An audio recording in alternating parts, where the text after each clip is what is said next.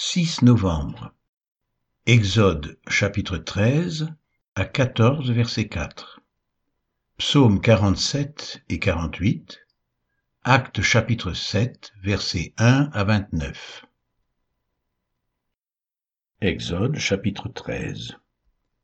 L'Éternel parla à Moïse et dit, Consacre-moi tout premier-né, tout premier-né parmi les enfants d'Israël, tant des hommes que des animaux, il m'appartient. Moïse dit au peuple, Souvenez-vous de ce jour, où vous êtes sortis d'Égypte, de la maison de servitude, car c'est par sa main puissante que l'Éternel vous en a fait sortir. On ne mangera point de pain levé. Vous sortez aujourd'hui dans le mois des épis, quand l'Éternel t'aura fait entrer dans le pays des Cananéens, des Étiens, des Amoréens, des Éviens et des Jébusiens qu'il a juré à tes pères de te donner, pays où coule le lait et le miel, tu rendras ce culte à l'Éternel dans ce même mois. Pendant sept jours tu mangeras des pains sans levain, et le septième jour, il y aura une fête en l'honneur de l'Éternel. On mangera des pains sans levain pendant les sept jours. On ne verra point chez toi de pain levé, et l'on ne verra point chez toi de levain dans toute l'étendue de ton pays. Tu diras alors à ton fils, c'est en mémoire de ce que l'Éternel a fait pour moi lorsque je suis sorti d'Égypte. Ce sera pour toi comme un signe sur ta main et comme un souvenir entre tes yeux, afin que la loi de l'Éternel soit dans ta bouche, car c'est par sa main puissante que l'Éternel t'a fait sortir d'Égypte. Tu observeras cette ordonnance au temps fixé d'année en année. Quand l'Éternel t'aura fait entrer dans le pays des Cananéens, comme il l'a juré à toi et à tes pères, et qu'il te l'aura donné. Tu consacreras à l'Éternel tout premier-né, même tout premier-né des animaux que tu auras. Les mâles appartiennent à l'Éternel. Tu rachèteras avec un agneau tout premier-né de l'âne, et si tu ne le rachètes pas, tu lui briseras la nuque.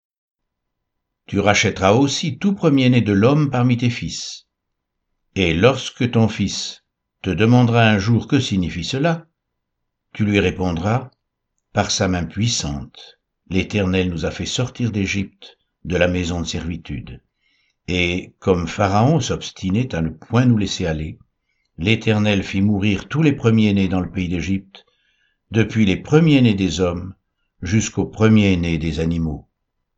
Voilà pourquoi j'offre en sacrifice à l'Éternel tout premier-né des mâles, et je rachète tout premier-né de mes fils. Ce sera comme un signe sur ta main et comme des frontaux entre tes yeux, car c'est par sa main puissante que l'Éternel nous a fait sortir d'Égypte. Lorsque Pharaon laissa aller le peuple, Dieu ne le conduisit point par le chemin du pays des Philistins, quoique le plus proche, car Dieu dit, le peuple pourrait se repentir en voyant la guerre et retourner en Égypte, mais Dieu fit faire au peuple un détour par le chemin du désert, vers la mer Rouge. Les enfants d'Israël montèrent en armes hors du pays d'Égypte. Moïse prit avec lui les eaux de Joseph, car Joseph avait fait jurer les fils d'Israël en disant, Dieu vous visitera, et vous ferez remonter avec vous mes eaux loin d'ici. Ils partirent de Sukkot, et ils campèrent à Étam, à l'extrémité du désert.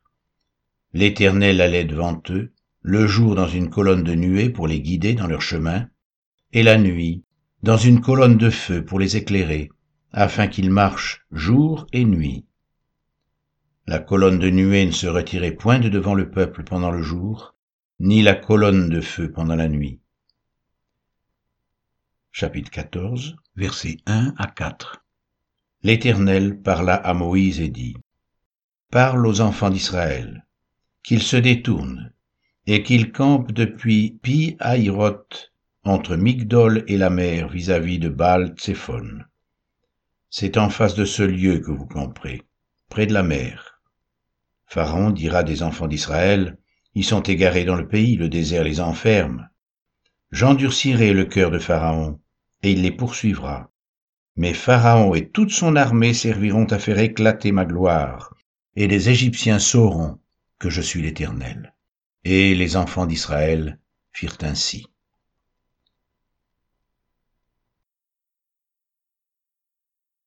Psaume 47.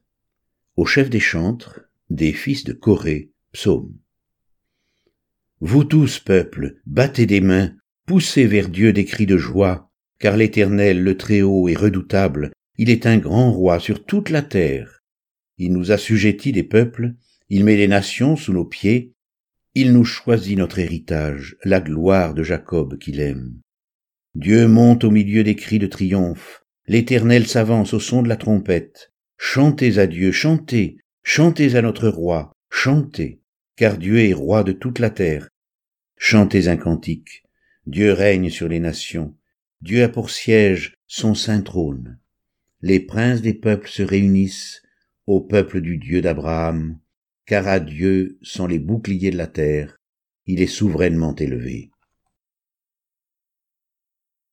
Psaume 48 Cantique, psaume des fils de Corée. L'Éternel est grand, il est l'objet de toutes les louanges, dans la ville de notre Dieu sur sa montagne sainte. Belle est la colline, joie de toute la terre, la montagne de Sion. Le côté septentrional, c'est la ville du grand roi. Dieu dans ses palais est connu pour une haute retraite car voici les rois s'étaient concertés. Ils n'ont fait que passer ensemble.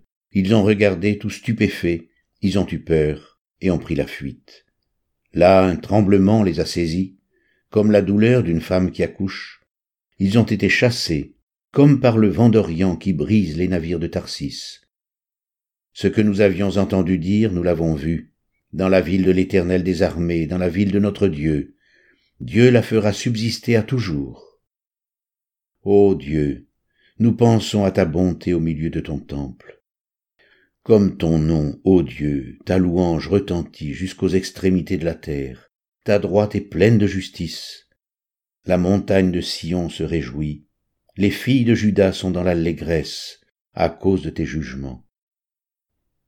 Parcourez Sion, parcourez-en l'enceinte, comptez ses tours, observez son rempart, examinez ses palais, pour la raconter à la génération future. Voilà le Dieu qui est notre Dieu éternellement et à jamais. Il sera notre guide jusqu'à la mort.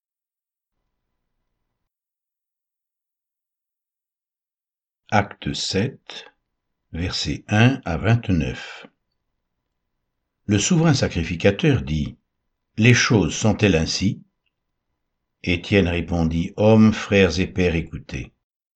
Le Dieu de gloire apparut à notre père Abraham lorsqu'il était en Mésopotamie, avant qu'il s'établisse à Charan. Et il lui dit, Quitte ton pays et ta famille, et va dans le pays que je te montrerai. Il sortit alors du pays des Chaldéens, et s'établit à Charan. De là, après la mort de son père, Dieu le fit passer dans ce pays que vous habitez maintenant. Il ne lui donna aucune propriété dans ce pays, pas même de quoi poser le pied, mais il promit de lui en donner la possession, ainsi qu'à sa postérité après lui, quoiqu'il n'ait point d'enfant. Dieu parla ainsi, sa postérité séjournera dans un pays étranger, on la réduira à la servitude, et on la maltraitera pendant quatre cents ans. Mais la nation à laquelle ils auront été asservis, c'est moi qui la jugerai, dit Dieu. Après cela, ils sortiront, et ils me serviront dans ce lieu-ci. Puis Dieu donna à Abraham l'alliance de la circoncision, et ainsi, Abraham ayant engendré Isaac, le circoncis le huitième jour. Isaac engendra et circoncis Jacob, et Jacob les douze patriarches. Les patriarches, jaloux de Joseph, le vendirent pour être emmené en Égypte. Mais Dieu fut avec lui et le délivra de toutes ses tribulations. Il lui donna de la sagesse, et lui fit trouver grâce devant Pharaon, roi d'Égypte, qu'il établit gouverneur d'Égypte et de toute sa maison. Il survint une famine dans tout le pays d'Égypte et dans celui de Canaan. La détresse était grande et nos pères ne trouvaient pas de quoi se nourrir. Jacob apprit qu'il y avait du blé en Égypte et il y envoya nos pères une première fois. Et la seconde fois, Joseph fut reconnu par ses frères et Pharaon sut de quelle famille il était. Puis Joseph envoya chercher son père Jacob et toute sa famille, composée de soixante-quinze personnes. Jacob descendit en Égypte où il mourut, ainsi que nos pères, et ils furent transportés à Sichem et déposés dans le sépulcre qu'Abraham avait acheté à prix d'argent des fils de Hamor, père de Sichem. Le temps approchait où devait s'accomplir la promesse que Dieu avait faite à Abraham, et le peuple s'accrut et se multiplia en Égypte, jusqu'à ce que parut un autre roi qui n'avait pas connu Joseph. Ce roi, usant d'artifice contre notre race, maltraita nos pères, au point de leur faire exposer leurs enfants pour qu'ils ne vivent pas. À cette époque, naquit Moïse, qui était beau aux yeux de Dieu. Il fut nourri trois mois dans la maison de son père, et quand il eut été exposé, la fille de Pharaon le recueillit et l'éleva comme son fils. Moïse fut instruit de toute la sagesse des Égyptiens, et il était puissant en parole et en œuvre. Il avait quarante ans lorsqu'il eut à cœur de se rendre auprès de ses frères les fils d'Israël. Il en vit un qu'on outrageait, et, prenant sa défense, il vengea celui qui était maltraité et frappa l'Égyptien. Il pensait que ses frères comprendraient que Dieu leur accordait la délivrance par sa main, mais ils ne comprirent pas. Le jour suivant, il parut au milieu d'eux alors qu'ils se battaient, et il les exhorta à la paix. Hommes, dit-il, vous êtes frères, pourquoi vous maltraitez-vous l'un l'autre? Mais celui qui maltraitait son prochain le repoussa en disant, Qui t'a établi chef et juge sur nous Veux-tu me tuer comme tu as tué hier l'Égyptien? À cette parole, Moïse prit la fuite, et il alla séjourner dans le pays de Madian, où il engendra deux fils.